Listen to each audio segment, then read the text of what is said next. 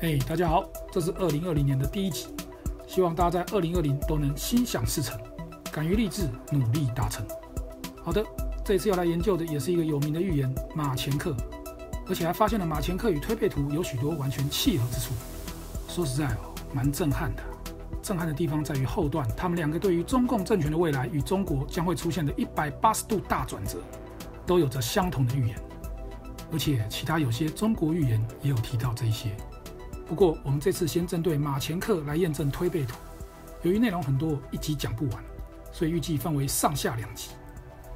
马前课这个开头的名称写着“蜀汉诸葛丞相马前课”。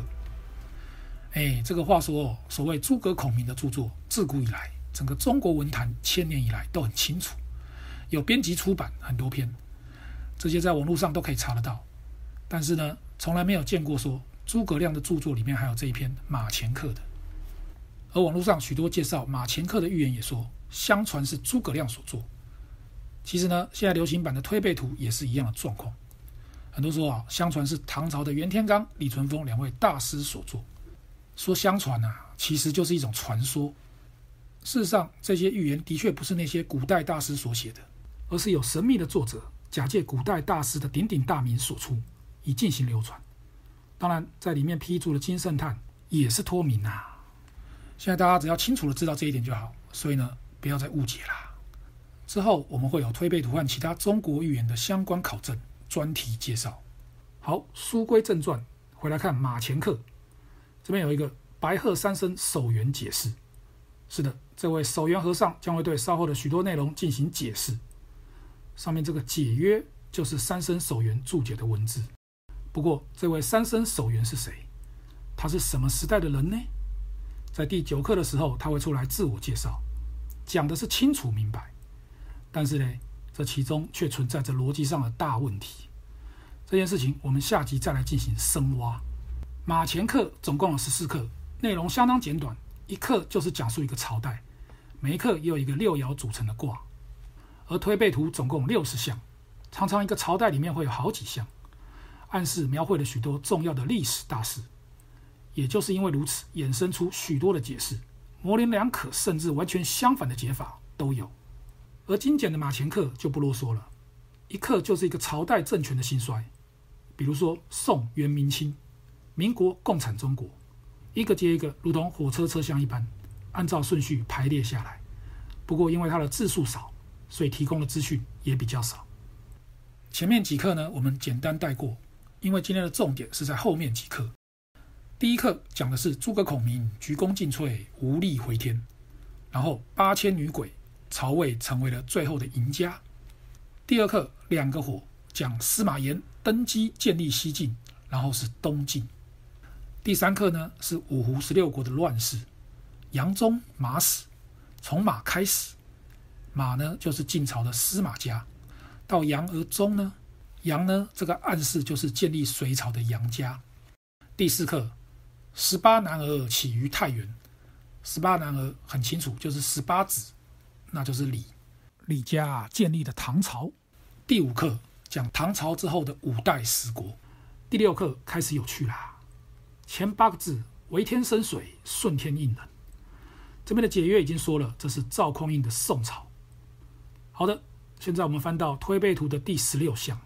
圣叹曰：“此象主宋太祖受禅变都，天下大定。”讲的就是宋朝的建立。称曰：“天一生水，顺天应人。”哦，马前课讲的是为天生水，顺天应人，只有一字之差，基本上可说是相同的，相当有意思。而且哦，这才刚开始，等我们继续讲到后面几课，还会一直出现这种相同字词的情形。这种状况呢，是为什么？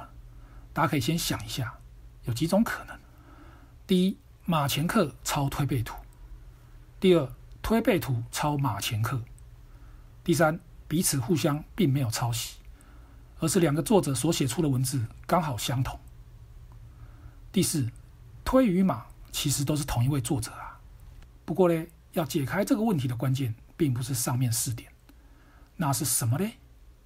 哎，在这边先挖一个坑，以后会来和大家一起研究，再来填坑。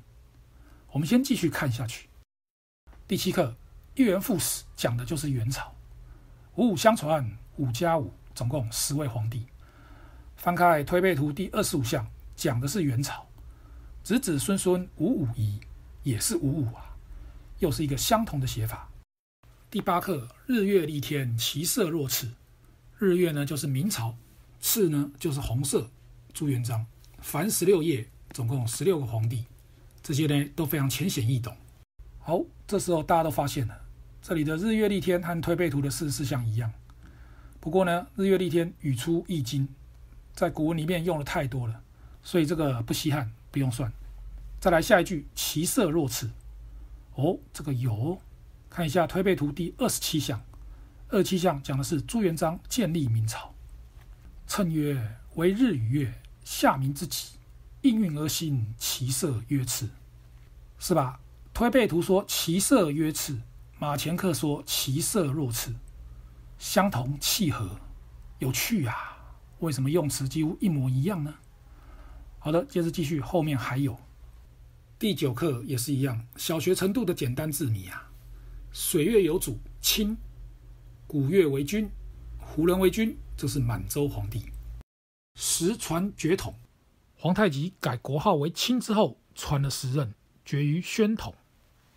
相敬若宾，清帝退位之后，新成立的中华民国优待清皇室，如同对待外国元首一般，相当礼遇。注意哦，这个时候守元老僧出来自我介绍了。不过呢，为了每一课依照顺序来解说，守元老和尚的部分，我们下集再来研究。好的，接下来第十课，大清完了就是中华民国了吧？没有错。死后牛前千人一口，无二导致蓬莱无救。第一句呢，就是猪后牛前的意思。看一下十二生肖：猪年、鼠年、牛年。猪的后面，牛的前面。也就是鼠年呐、而民国元年一九一二年正是鼠年，非常的清楚。千人一口，千人口三个字呢，合起来就是民主共和的和字。马上来看推背图第三十七象，这一项讲的就是满清下台，民国建立。谶曰这边有没有看到？南北部分，和衷与共。这个和衷与共也点出了关键的和这个字。这个和马前课互相有所契合了，后面几课还有更多相合的嘞。这边附带一句，发现了一个双关语啊，和中与共的与共，暗示了整个中国最终还是会给共产党啦。南北部分，和中与共啊。好的，所以马前课的第十课和推背图第三十七项都讲到中华民国的建立这个重点。再来是五二导致蓬莱无救。对比前面几课的文字都是简单明了，这个八个字呢，可以说是相当之隐晦啊。目前所见各种说法莫衷一是，很多呢都说五二导致就是以民为主的意思，但是其实呢，你把五二做一个导致就是二五，这很有可能是时间定位的密码，二十五年呐。怎么说呢？这要结合第一句死后牛前，也就是民国元年再加二十五年。一九一二加二五，也就是一九三七年，没有错，就是出大事的年份，中日战争爆发了。所以五二导致其实就是代表中日战争正式爆发。注意哦，如果没有第一句的民国元年作为基准年，那就没有办法一九一二加二十五等于一九三七了。这套密码也呈现出马前课作者的设计巧思。然后八年抗战之后呢，接着蓬莱无救，这意思就是暗示说。中华民国和美英苏一堆大朋友结成同盟，最终美国丢下原子弹，打怕了日本。中华民国没有被日本三月亡华，也成为了中美英苏四大战胜国之一。所以说，蓬莱无救。无二导致呢，就是抗战爆发；蓬莱无救，则是中华民国跟着同盟国胜利了。中华民国如果只是光靠自己，没有大朋友来帮忙，最终是没有办法的。我们现在知道，马前课和推背图一样，在民国四年以后就广泛流传在市面上了。大家来试想一下，如果是在中日战争还没全面爆发的1930年，有一群读者，我们叫他们1930读者，当时他们应该是可以解出“死后牛前千人一口”是中华民国元年1912年，是亚洲第一个民主共和国。但是呢，后面八个字“无二导致蓬莱无救”，一九三零读者们就很难解开这段预言讲的未来是什么，因为事情还没有发生啊。等到一九三七年七七事变，全面抗日战争，最终美国丢下原子弹，中美英苏胜利了。这时再回头看看这八个字，恍然大悟，原来如此啊！话说预言讲到 ROC 或是 PRC 的话，我们都会进行深入一点的研究。第十课这边有个正曰：阴阳阴阳阴阴，再卦为简，这就是象征中华民国的简卦。简是跛脚或是困苦艰难的意思，由易经可知，简卦的卦意就是难呐、啊，踏步难行，艰辛万苦，进退维谷，容忍待时。简呢，寒足也，冰天雪地之中赤足而行，是说无论处境多么的艰辛困苦，但却又不能撒手不管，只能硬撑到底。但是呢，事情没有这么悲观，因为大家看一下。本课的最后一句讲的是蓬莱无救。我们再看一下简卦的第五爻九五大简蓬莱，什么意思呢？就是最危险、最困难的时候，朋友来啦。得此爻者，虽遇大难，但除了自己自立自强自救之外，还有朋友来相助，化险为夷。所以最后一句蓬莱无救，原来是这样来的。以上震撼啊，准，的确非常符合中华民国的国运历史。就算后来到了台湾所发生的历史，几乎都符合了这个简卦，还有大简蓬莱，蓬莱无救。所以说马前克也是相当强大。好的，接着一九四九以后，中国大陆全境落入了中共政权之手，就是所谓的新中国啊。所以接下来第十一课讲的就是中华人民共和国。的确，这也是大家所一般公认的看法。